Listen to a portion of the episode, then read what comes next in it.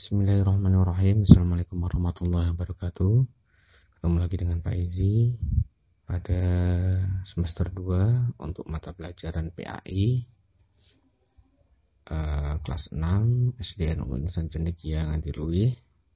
Marilah kita mulai semester 2 ini dengan membaca surah Al-Fatihah. Semoga semua yang kita pelajari di semester 2 bisa memberikan benar-benar memberi manfaat kepada kita semuanya. Amin.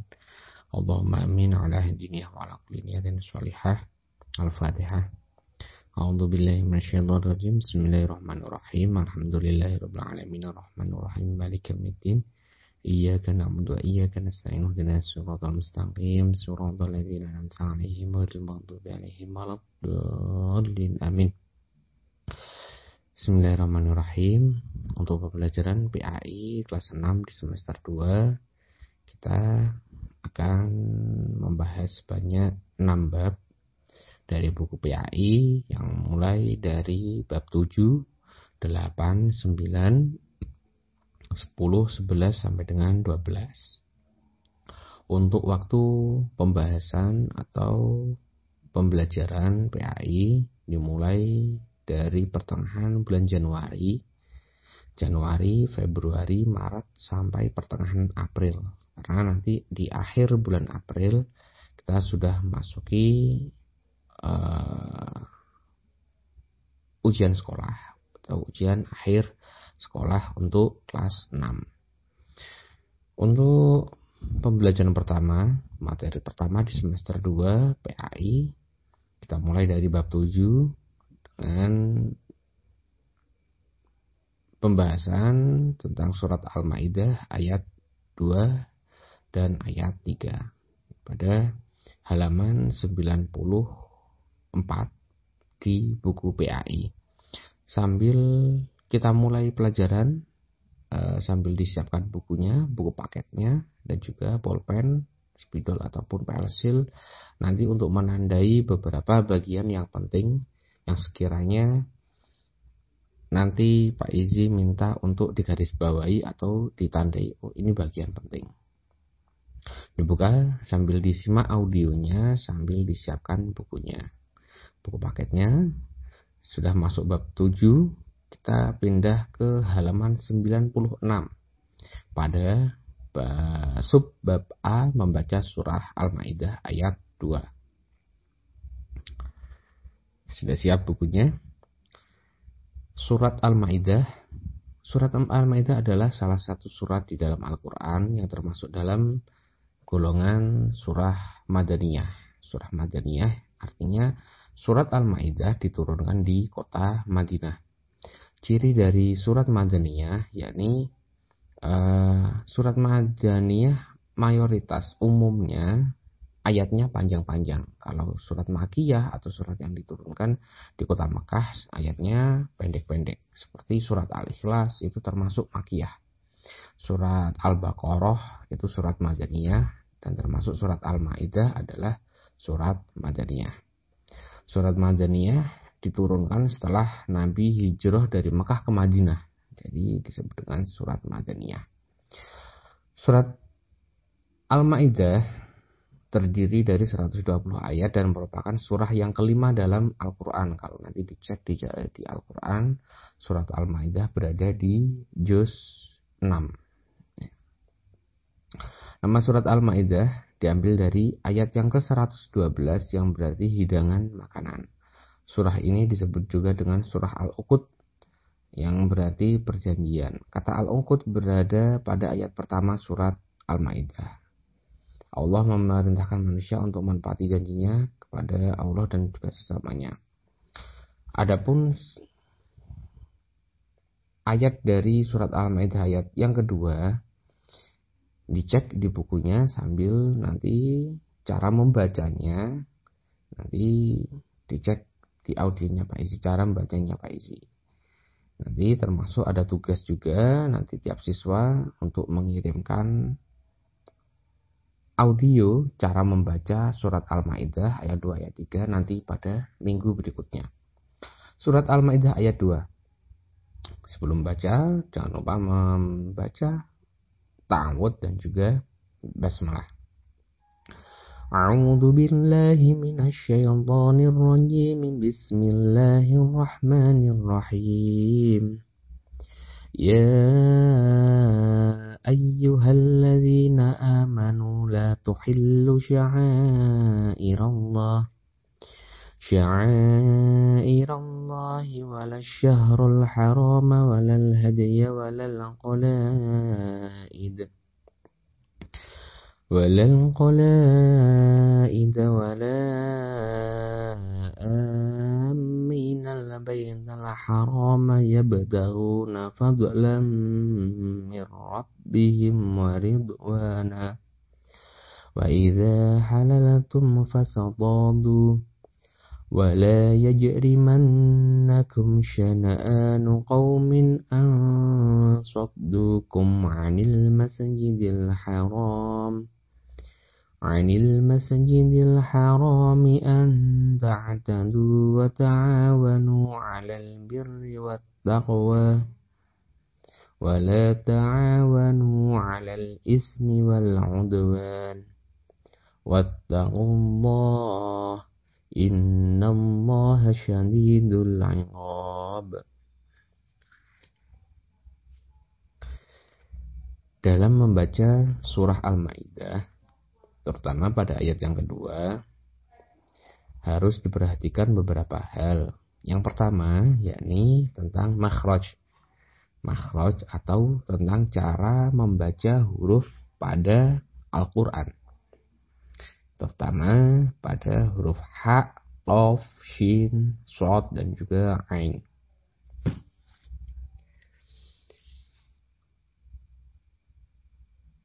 Huruf H ha dengan kha, qaf dengan kaf, shin dengan sin, shot dengan sha dengan shin, ain dengan a. Nanti cara membaca atau cara membedakan makhrajil hurufnya antar kalimat atau antar huruf harus jelas.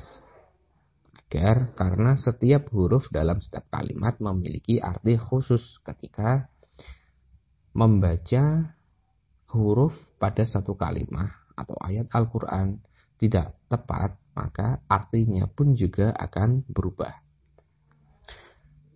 Cara membaca huruf mat atau kata yang memiliki tanda panjang, maka panjangnya harus sesuai dengan jenis matnya. Contoh yang pertama ada mat asli atau matopi uh, ya bertahun dua ketukan al haram dua ketukan apabila mat far'i atau mat far'i wajib ataupun mat far'i jais mutasil ataupun munfasil maka panjangnya lima ketukan ya ayyuhal itu ya-nya dibaca sebanyak lima ketukan atau lebih panjang daripada mat yang umumnya. Hmm. Ini mat atau panjang pendek ketika membaca surat Al-Quran terutama pada surat Al-Ma'idah ayat 2 itu harus diperhatikan. Yang ketiga yakni tentang tajwid terutama pada idhar, idhom dan juga ikhfa. Dicek di buku halaman 97 idhar idhar adalah membaca dengan jelas. Idhar artinya jelas seperti kata qaumin an. Nah, ketika tanwin bertemu dengan hamzah, maka tanwinnya harus dibaca dengan dengan jelas qaumin an. Nah, atau uh, seperti uh, an a'budu. Nah, an a'budu hanya harus dibaca dengan jelas itu adalah contoh dari bacaan izhar. Yang kedua, izhar syafawi. Izhar syafawi adalah ketika mim bertemu dengan huruf huruf izhar. Seperti uh, eh ketika mim bertemu dengan wawu ataupun fa ketika seperti contoh yang ada di surat Al-Maidah ini. Seperti Rabbihim warib wana Rabbihim himnya maka jelas Rabbihim gak boleh dibaca banyak. Rabbihim warid wan apakah itu ada berdengungnya. Seperti halal tum fas todu. Halal tum fas nah. Maka eh, ini dinamakan dengan izhar syafawi. Yang ketiga idhom bihuna. Fadlam mir nah. Fadlam mir rabbihim lamnya dibaca mendengung masuk ke huruf mimnya. Mendengung ada fathata ini atau tanwin bertemu dengan huruf mim. Yang keempat yakni idgham bila gunah. Idgham bila gunah berarti idgham tanpa berdengung masuk tapi tidak tanpa dengungan. Karena disebabkan ada nun mati, nun sukun bertemu dengan rob mirrob bihim gak boleh. Mirrob bihim salah. Maka idhomnya harus idhom jelas. Mirrob bihim yang kelima yakni ikhfa. Ikhfa eh, ketika non mati bertemu dengan di contohnya ada bertemu dengan tak dan juga bertemu sod. Anta adadu dukum ansodukum antar dadu samar antara jelas dan benengung. Membacanya itu berada di tengah-tengah. Ini adalah contoh bacaan uh, yang ada di dalam di dalam surah Al-Maidah ayat 2. Nah, nanti uh, anak-anak membacanya disesuaikan dengan yang ada di uh, buku. Nah, oh iya tadi Pak Idi, Pak Izi membacanya keterusan yang anta'tadu itu ada ada wakof ada mat uh, ada wakof mutlak anta'tadu wa ta'awanu 'alal birri wat taqwa. Nah, ta'tadu itu harusnya berhenti. Namanya kecil, Pak nggak kelihatan karena Pak Izin ngeceknya dari HP. Lanjut. Sekarang masuk pada uh, halaman 98. Menulis surat Al-Maidah. Ini yang perlu diperhatikan pada bagian ini yakni tentang bagaimana ketika kita mau menulis uh, surat membedakan mana huruf yang bisa disambung mana huruf yang tidak bisa disambung, mana huruf yang bisa berubah ketika disambung, mana yang huruf yang bentuknya tetap ketika disambung. Ini penting. Ini sudah ada di pelajaran pegon. Pegonnya Pak Ali kemarin sudah ada, nanti dibuka lagi. Ya. Untuk halaman 98 untuk halaman 98 tentang cara menulisnya ditulis ulang pada buku ya. Ditulis ulang di buku di sisi kirinya di sisi kotak yang kiri uh, surat al-maidahnya ditulis ulang. Masuk ke halaman 99 tentang arti surat al-maidah ayat 2 kita artikan per ayat. Ya ayyuhalladzina amanu Wahai orang-orang yang beriman La tuhillu sya'airallah. Janganlah kamu melanggar syiar-syiar kesucian Allah. Yang artinya, janganlah kamu melanggar perintah-perintah yang sudah disampaikan oleh Allah. Wala syahrul harama. Dan jangan melanggar kehormatan atau bulan-bulan haram. Dan jangan melanggar apa-apa yang sudah diharamkan atau yang sudah ditetapkan oleh Allah. Walal hadiyah. Jangan mengganggu al-hadiyu atau hewan-hewan kurban. Walal qolaid dan qolaid atau hewan-hewan kurban yang telah diberi tanda oleh orang yang mengkurbankannya. Wala aminal baital harama dan jangan pula mengganggu orang-orang yang mengunjungi Baitul Haram atau artinya jangan pula mengganggu orang-orang yang akan melakukan ibadah atau mengganggu orang-orang yang akan melakukan kewajiban kepada Tuhannya. yabtaghuna fadlan mir rabbihim karena mereka mencari karunia dari Tuhannya atau dari Allah. Waridwana dan juga keriduan dari Tuhannya.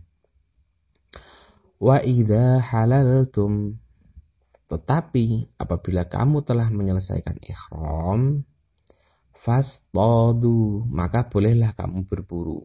Karena orang yang berikhram berhaji itu dilarang membunuh hewan. Kecuali kalau dia sudah selesai maka diperbolehkan untuk berburu. Artinya apa? Ketika dia melakukan ibadah maka dia tidak boleh melakukan eh, aktivitas-aktivitas uh, yang di dalam ibadahnya diharamkan tidak diperbolehkan. Sholat tidak boleh ngomong. Ketika sudah sholat baru boleh ngomong. Ketika ikhram haji dilarang untuk membunuh hewan. Ketika sudah selesai boleh menyembelih dan sebagainya. Wala yajrimannakum syana'anu qaumin. Dan jangan sampai kebencianmu kepada suatu kaum. Answaddukum anil masjidil haram. Karena mereka menghalang-halangimu dari masjid anta'dadu mendorongmu untuk melampaui batas kepada mereka. Artinya, jangan sampai karena kamu dihalang-halangi oleh orang lain untuk beribadah, maka kamu membalasnya lebih lebih jahat lagi. Artinya, Allah memerintahkan untuk jangan dendam atau membalas kejahatan orang lain dengan kejahatan yang lebih jahat lagi wa ta'awanu dan tolong menolonglah kamu halal birri wat taqwa dalam mengerjakan kebajikan dan juga takwa. Wala ta'awanu dan jangan tolong menolong atau membantu alal ismi wal udwan dalam berbuat dosa dan permusuhan. Wattaqullah dan bertakwalah kepada Allah Innallaha syadidul iqab. Sadaqallahul alim. Pada halaman 100, kandungan surah Al-Maidah ayat 2. Dari surah Al-Maidah ayat 2 dari arti dan juga cara membacanya kita masuk pada kandungan ataupun isi dari surah Al-Maidah ayat 2. Isinya apa? Isi dari surat Al-Maidah ayat 2 yang pertama yakni tentang perintah untuk selalu taat dan patuh kepada ajaran Allah Subhanahu wa taala. Ya ayyuhalladzina amanu la tuhillu janganlah kamu melanggar perintah-perintah Allah dan juga jangan menghalalkan apa-apa yang sudah diharamkan oleh Allah. Jika Allah memerintahkan kita untuk melakukan sesuatu, maka kita harus melaksanakannya.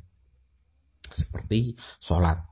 Kita diperintahkan oleh Allah untuk sholat. Apakah kita masih bertanya, kenapa kita harus diperintah? Semua perintah Allah harus kita laksanakan. Beramal soleh, berakhlak mulia dan sebagainya. Kita harus melakukannya dengan niat karena Allah. Sebaliknya, ketika Allah sudah melarang kita untuk melakukan suatu perbuatan, maka juga kita harus menjauhnya, seperti mencuri, berbohong, durhaka kepada orang tua dan lain sebagainya. Ketika itu sudah dilarang oleh Allah, maka harus kita lakukan. Karena semua yang dilarang oleh Allah jelas memiliki kemadorotan atau ketidakbaikan. Mencuri jelas merugikan orang lain ketika kita uh, mengkonsumsi barang haram seperti homer atau bir dan sebagainya itu jelas membuat tubuh kita tidak sehat. Maka semua larangan dari Allah jelas dan pasti ada tujuannya.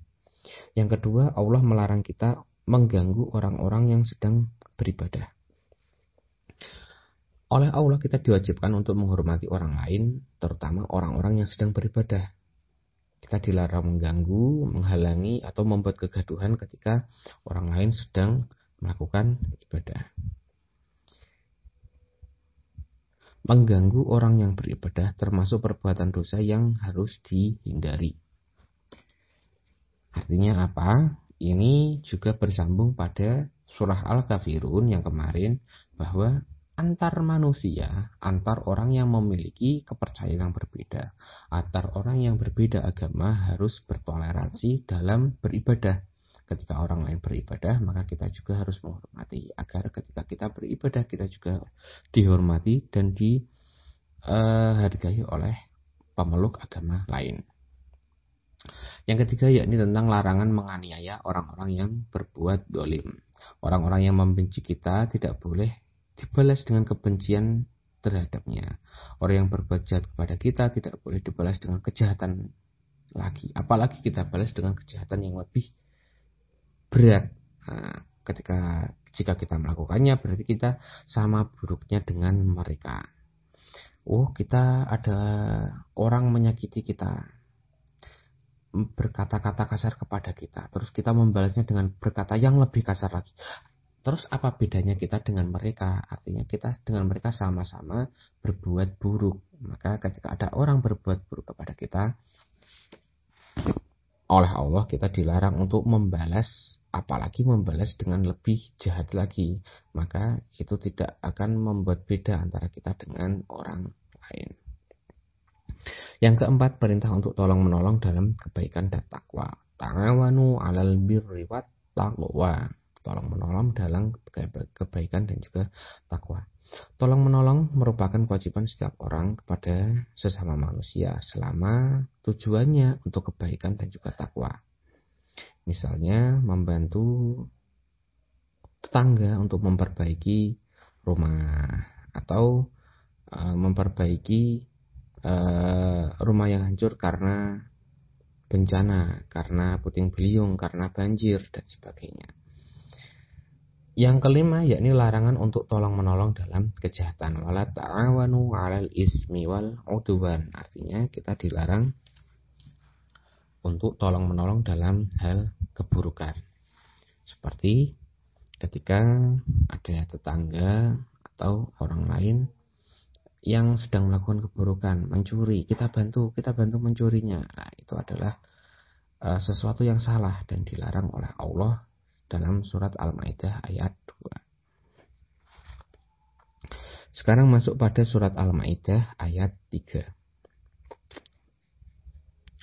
Surat Al-Maidah ayat 3 berisi tentang makanan-makanan yang diharamkan serta kesempurnaan agama Islam. Ayat ini oleh sebagian ulama dianggap sebagai ayat terakhir yang diturunkan oleh Allah. Jadi ketika Nabi Muhammad dari Mekah hijrah ke Madinah, setelah dari Madinah kembali lagi ke Mekah, maka surat Al-Maidah ini ayat 2 dan 3 ini termasuk ayat 3 ini termasuk ayat-ayat terakhir yang diturunkan oleh Allah. Kita baca surat Al-Maidah ayat 3 dengan terlebih dahulu membaca ta'awud dan juga basmalah. أعوذ بالله من الشيطان الرجيم. بسم الله الرحمن الرحيم. حرمت عليكم الميتة والدم ولحم الخنزير وما أهل لغير الله به.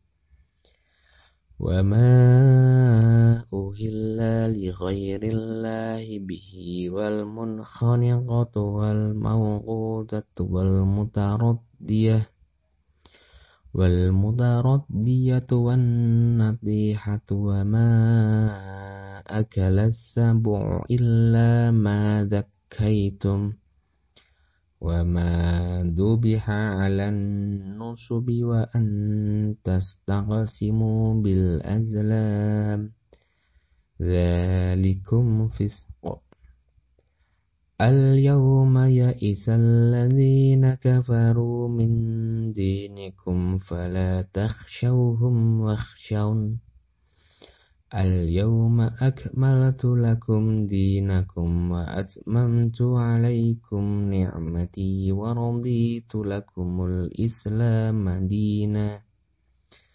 فمن اضطر في مخمصة غير متجانف للإثم متجانف لإثم فإن الله غفور رحيم.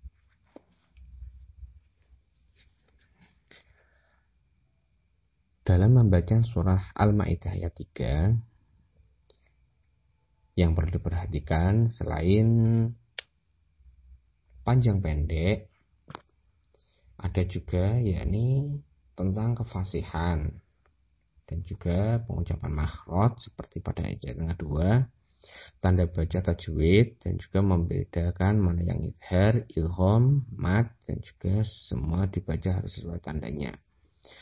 Kemudian tanda wakof. Nah, tanda wakof atau tanda berhenti adalah sebelum berakhirnya ayat. Tanda-tanda tersebut ditulis kecil pada bagian barisan atas ayat. Tanda seperti kof lam itu artinya wakof lazim. Mim itu artinya wakof mutlak artinya wajib wakof tok ada jim. Jim itu artinya jawaz artinya boleh berhenti, boleh tidak. Atau boleh berhenti, boleh tidak berhenti. Sedangkan ada huruf lam menandakan tidak boleh berhenti atau la wakofun atau tidak boleh mandek. Artinya eh, anak-anak ketika nanti eh, tugas membaca surah Al-Maidah ayat 2 dan juga ayat 3 diperhatikan benar-benar tanda wakofnya. Sekarang mengartikan uh, surah Al-Maidah ayat 3. Hurrimat alaikumul maitah diharamkan bagimu maitah atau mayit atau bangkai. Wadam dan juga darah. Walahmul khinzir dan juga daging babi. Wama uhilla li dan hewan yang disembelih bukan atas nama Allah wal munkhaniqatu dan yang tercekik wal dan yang dipukul wal mutaraddiyatu dan yang jatuh. Wan natihatu dan yang ditanduk. Wama akalas sabu'u dan yang diterkam binatang buas. Illa madzakaitum kecuali yang sempat kamu sembelih. Wama dzubiha nusubi dan yang disembelih untuk berhala. Wa antas taqsimu bil azlam dan mengundi nasib dengan anak panah. Dalikum fisq dan semua itu merupakan perbuatan fasik. Nah, kita bahas dari sini dulu. Allah telah mengharamkan kepada setiap umat muslim atau umat Islam atau para muslimin makanan-makanan yang disebutkan pada surat Al-Maidah ayat 3.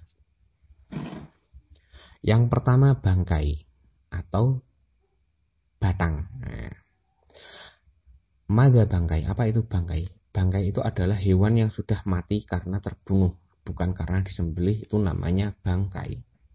Seperti uh, hewan mati tertabrak motor itu namanya bangkai. dari semua bangkai kalau dibaca lagi di mabadi fikihnya semua bangkai itu haram kecuali hewan laut hewan laut itu eh, bangkainya boleh dimakan. Kalau hewan laut kan asin jadi kan tetap awet. Kayak seperti pindang dan sebagainya itu kan juga nggak disembelih. Itu kan langsung di PP nah itu langsung dikeringkan dan sebagainya. Dibeli biasanya juga masih dibeli tapi kalau bangkainya ikan laut, ikan asin itu tetap halal. Dan juga belalang, belalang kayu. Belalang kayu itu bangkainya halal dan juga manusia. Manusia itu uh, suci, jadi ketika meninggal tetap halal, tapi nggak mungkin mau makan manusia. Hurrimat alaikumul maitah diharamkan bagi manusia bangkai. Wadamu darah darah itu haram. Jadi kalau sampai lihat di beberapa orang-orang awam yang ketika darah sembelihan ditaruh di dalam tanah, dibiarkan, maka dia akan menggumpal menjadi didih. Nah, didih itu haram. Kenapa? Karena darah itu mengandung mikroba atau mengandung bakteri. Ketika darah bercampur dengan oksigen, maka dia akan menciptakan penyakit atau menciptakan bakteri jahat. Maka sebenarnya darah itu ketika sudah keluar dari tubuh dan menggumpal itu di situ sumber penyakit. Itu kenapa diharamkan karena memang membawa madorot atau membawa penyakit. Walhamul khinzir dan daging babi. Selain daging babi juga daging anjing nantinya ya. lahmul khinzir, daging babi, dan yang anjing. Daging babi kenapa kok diharamkan? Karena daging babi mengandung cacing pita atau mengandung penyakit. Banyak sekali penyakit yang terkandung di dalam daging babi. Terus kalau Pak kalau dagingnya sudah diolah sehingga cacingnya keluar semuanya bagaimana? Tetap haram karena oleh Allah sudah dinas atau ditetapkan itu haram maka sudah tidak bisa dirubah lagi. Maka tetap haram. Wa ma uhilla dan hewan-hewan yang disembelih bukan atas nama Allah. Jadi hewan-hewan contoh uh, enek tetangga nih sampean, ada tetangga sampean yang bukan orang Islam, dia menyembelih kambing untuk dipersembahkan kepada pohon. Nah, terus dagingnya sama ambil sama makan itu haram karena disembelih bukan atas nama Allah. Nah. Wal dan hewan yang tercekik. Hewan yang mati karena tercekik itu haram untuk dimakan. Wal maukudatu dan yang dipukul. Enek kambing, enek kambing terus keblekan uwit dek kepalanya keceplak uwit terus kliang kliang kliang kliang yang mati. Mati maka dagingnya itu haram atau tidak boleh dimakan karena dia mati karena dipukul bukan karena disembelih. Wal mutarot jatuh dan yang jatuh hewan yang jatuh mati maka haram dimakan. Dan yang ditanduk. Kalau di alam bebas kalau di hutan itu ada hewan yang ditanduk terus mati. Ditanduk oleh ditanduk oleh hewan lain mati. Maka hewannya hukumnya dagingnya haram. Dan yang diterkam binatang wama akalas subuh hewan yang diterkam oleh binatang buas. Uh, sampian nih ada ayam dimakan ular eh, kepalanya harus dimakan. Terus ularnya saman gusak, ularnya lari. Ayamnya sudah meninggal eh, karena dimakan ular kepalanya. Terus badannya saman ambil, saman goreng itu hukumnya haram karena itu sudah menjadi bangkai karena dimakan oleh hewan lain. Illa madzakaitum kecuali yang sempat kamu sembelih wa ma nusubi dan yang disembelih eh idza madzakaitum kecuali yang sempat kamu sembelih kecuali kalau ada kijang dimakan atau di kejang kejebelan wit kepalanya. Nah, kliang kliang kliang kliang arep mati terus sampean cekel, sampean beleh. Ketika masih sempat untuk disembelih, maka menjadi halal kecuali kalau sudah mati dulu terus baru ketemu. Nah, itu hukumnya haram. Kecuali kalau hewannya masih sempat untuk disembelih, maka hewannya masih bisa dimakan atau dagingnya bisa dihukumi menjadi halal. Wama dubiha alan nusubi dan hewan-hewan yang disembelih untuk berhala. Hewan-hewan yang disembelih untuk berhala, maka dagingnya hukumnya haram atau tidak boleh dimakan. Wa antas takasimu bil azlam dan mengundi nasib dengan anak panah. Artinya uh, ikut undian-undian mengadu nasib uh, itu hukumnya haram atau istilahnya sekarang judi. Judi haram.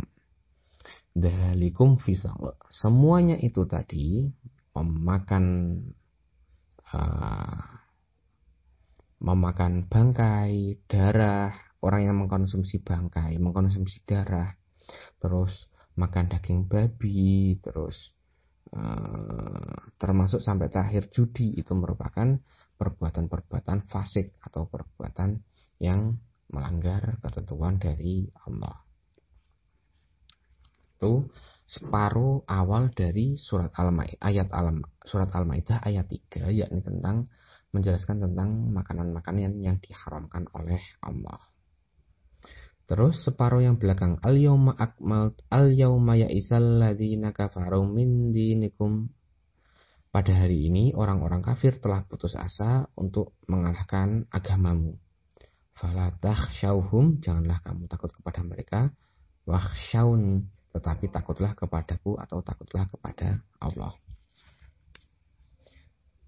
Artinya al yauma akmaltu lakum dinakum pada hari ini telah aku sempurnakan untukmu agamamu wa atmamtu alaikum nikmati dan telah aku cukupkan bagimu nikmat-nikmatku wa raditu lakumul islam madina dan telah aku ridhoi Islam sebagai agamamu Famanit nurra fi mahmasatin tetapi barang siapa yang terpaksa karena lapar khairam mutajani fil ismin bukan karena ingin berbuat dosa fa innallaha maka sungguhnya Allah ghafurur rahim.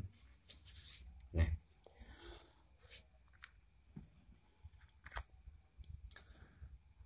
Al yauma ya'isal ladina kafir pada hari ini orang-orang kafir atau orang-orang non Islam itu telah putus asa untuk mengalahkan orang-orang Islam. Maka orang-orang Islam oleh Allah diperintahkan agar tidak putus asa, tidak takut kepada orang-orang kafir, tetapi takutlah kepada Allah. Bukan berarti kalau kita tidak takut kepada orang-orang kafir, oh terus kita perang mau memusuhi mereka. Bukan. Artinya kita nggak usah minder, nggak usah takut. Oh kenapa kok orang-orang kafir, orang-orang Kristen, orang-orang Konghucu dan sebagainya mereka bisa kaya. Kekayaan rizki dan sebagainya datangnya juga dari Allah. Kalau kita Islam maka kita tidak boleh sampai putus asa. Kita tinggal minta kepada Allah dan tinggal bekerja berusaha. Insya Allah diberikan oleh Allah. Al-yawma akmaltu dinakum wa atmamtu alaikum nikmati wa islam madina. Pada hari ini telah aku sempurnakan untukmu agamamu. Artinya oleh Allah semua ayat Al-Quran sudah diturunkan kepada Nabi Muhammad dan sudah disampaikan kepada seluruh manusia. Maka Allah menyempurnakan agama Islam dan telah mencukupkan bagi orang Islam nikmat-nikmatnya berupa pengetahuan yang ada di dalam Al-Quran dan telah meridhoi Allah meridhoi bahwa Islam sebagai agama dari umatnya Nabi Muhammad. Nah, artinya apa? Ini asbabun nuzulnya atau penyebab turunnya ayat yang al yawma akmaltu lakum dinakum ini wakila atau diceritakan oleh beberapa ulama ada orang Yahudi. Dia masuk Islam. Terus meminta kepada Nabi Muhammad saya Yahudi saya masuk Islam tapi boleh tidak saya sholat Jumatnya tetap hari Minggu saja, nggak usah hari Jumat. Boleh nggak saya tetap makan daging babi saja? Gitu. Terus turunlah ayat ini. Al yauma akmaltu lakum dinakum wa. Artinya Allah telah menetapkan agama Islam dengan peraturan-peraturannya. Kalau masuk Islam harus penuh. Harus ikut semuanya. Jadi nggak boleh separuh-separuh. Yang terakhir, famanitu rafi mahmasotin ghairu mutajanifil li ismin fa innallaha rahim. Tetapi barang siapa terpaksa karena lapar bukan karena ingin berbuat dosa, maka sungguhnya Allah Maha Pengampun dan Maha Penyayang. Artinya, ketika nanti ada orang kelaparan atau ada orang kehausan di tengah padang pasir, terus di sana adanya cuma bir, cuma ada homer, maka selama dia tidak berniat untuk berbuat dosa, maka diperbolehkan untuk mengkonsumsi selama hanya untuk ben bisa bertahan agar dia tidak meninggal. Nah, contoh lagi, ada orang sakit parah, terus obatnya hanya bisa dengan cara uh, makan daging ular contohnya. Itu dimakan nggak apa-apa selama tidak berniat untuk uh, berbuat dosa ini hanya untuk menyembuhkan saja maka boleh dimakan. Sekedarnya hanya untuk jadi obat bukan untuk dikonsumsi karena pengen enaknya nggak boleh ya. Halaman ke masuk ke halaman 104 nah Kandungan surah Al-Maidah ayat 3. Secara umum, kandungan surah Al-Maidah ayat 3 adalah tentang jenis makanan yang diharamkan Allah untuk dikonsumsi manusia Allah memberikan daftar makanan yang harus dijauhi oleh setiap muslim.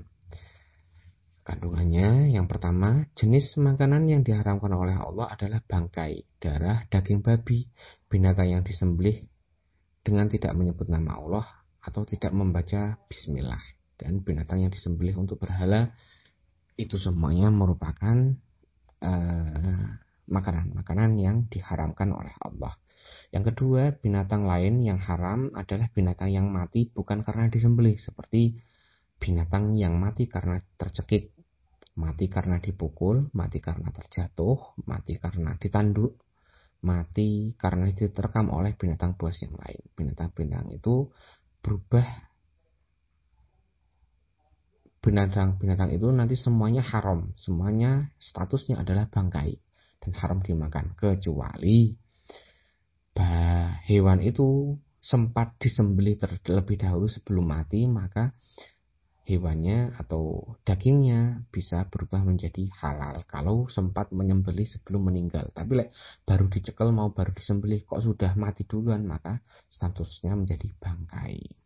Yang ketiga jika seseorang sedang dalam keadaan terpaksa atau darurat karena kelaparan dan tidak menemukan makanan lain yang halal maka dia boleh memakan binatang-binatang di atas asalkan bukan sengaja untuk melanggar larangan Allah tapi hanya karena terpaksa. Terpaksanya apa? Bisa terpaksa karena keadaan, tidak ada makanan lain. Terus adanya cuma uh, ini ada sapi mati. Nah, Yus dimakan nggak apa-apa. Dia di padang pasir nggak bisa makan atau di padang pasir nggak punya minuman. Adanya cuma arak. Yus di mana diminum satu teguk asal agar dia tidak meninggal. Cuma itu saja. Hanya karena terpaksa, bukan sengaja untuk melanggar larangan Allah. Nah, artinya dari surah Al-Maidah ayat 2 dan juga ayat 3 ini termasuk perintah-perintah Allah untuk taat kepada Allah.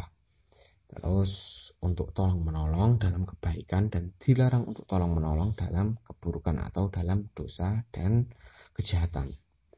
Dan juga tentang makanan-makanan yang diharamkan oleh Allah, bangkai, daging babi, darah, terus eh, hewan-hewan yang mati dan yang tidak sempat tersembelih itu semuanya semuanya haram.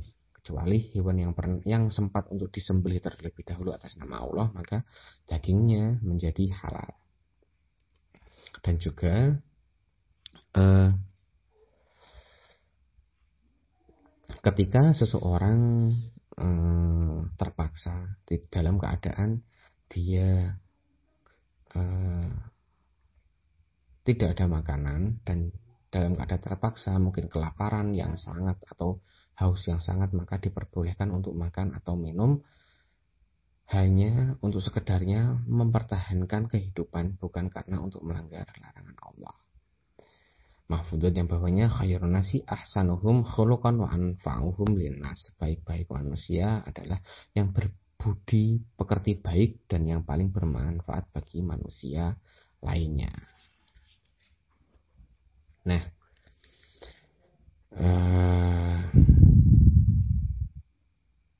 penjelasan dari Pak Isi mulai dari awal sampai dengan akhir pada bab 7 surat Al-Maidah ayat 2 surat Al-Maidah ayat 3 disimak lagi dibaca lagi mulai dari awal sampai akhir. Setelah itu dikerjakan latihan soal. Latihan soal atau tamrinat pada halaman 105 106 pada pilihan ganda 106 yang B yang isian mulai dari nomor 1 sampai 10 dan juga pada halaman 108 yang soal HUTS HOTS yaitu surat yang uh, ya ini so, soal yang tingkat tinggi ya. Soalnya dikerjakan dulu di buku tulis dikerjakan dijawab di buku paketnya dijawab di situ centang dicentang isian di isian hotsnya dicentang setelah itu jawabannya dipindah ke Google Form nanti Pak Izi share Google Formnya Google Form untuk latihan soal di uh, bab 7 nanti kalau soalnya sudah soalnya difoto dikirimkan Pak Izi di Google Form. Dan juga dikirimkan di Google Form juga foto ketika sedang belajar ya. Agar Eh, nanti Pak Izi bisa ngecek satu-satu yang sudah belajar mana foto ketika belajar dan juga foto pengerjaan soalnya. Di nanti dikirimkan di uh, Google Form. Nanti Pak Izi share linknya. Nah selanjutnya persiapan tugas untuk berikutnya untuk minggu depan atau minggu untuk Senin depan yakni termasuk nanti dipersiapkan membaca surat uh, surat Al-Maidah ayat 2 dan juga ayat 3 dengan tartil yang jelas. Nanti Senin depan Pak Izi kirim lagi audionya yang baru, cara membacanya dan juga minggu depan latihan uh, bukan penilaian harian, bukan ulangan harian tapi nanti latihan soal lanjutan. Karena memang sekarang tidak diperbolehkan untuk banyak-banyak PH maka nanti latihan soal tapi nilainya setara dengan PH nanti Pak Isi buatkan soalnya minggu depan uh, Senin depan berarti untuk hari ini dipelajari lagi tentang surat Al-Maidah kandungan-kandungannya ayat 2 ayat 3 tentang makanan-makanan yang diharapkan nanti minggu depan Pak Isi share lagi tugasnya untuk yang hari ini cukup mengerjakan soal dan juga menguploadnya ke Google Form Terima kasih. Demikian pembelajaran pada hari ini dari awal sampai akhir kepada seluruh anak-anak. Nanti dibaca lagi, lebih ditingkatkan lagi belajarnya agar besok ketika di akhir semester 2 sudah siap untuk mengikuti ujian sekolah. Terima kasih dari Pak Izi, kurang lebihnya mohon maaf. Mohon maaf. Assalamualaikum warahmatullahi wabarakatuh.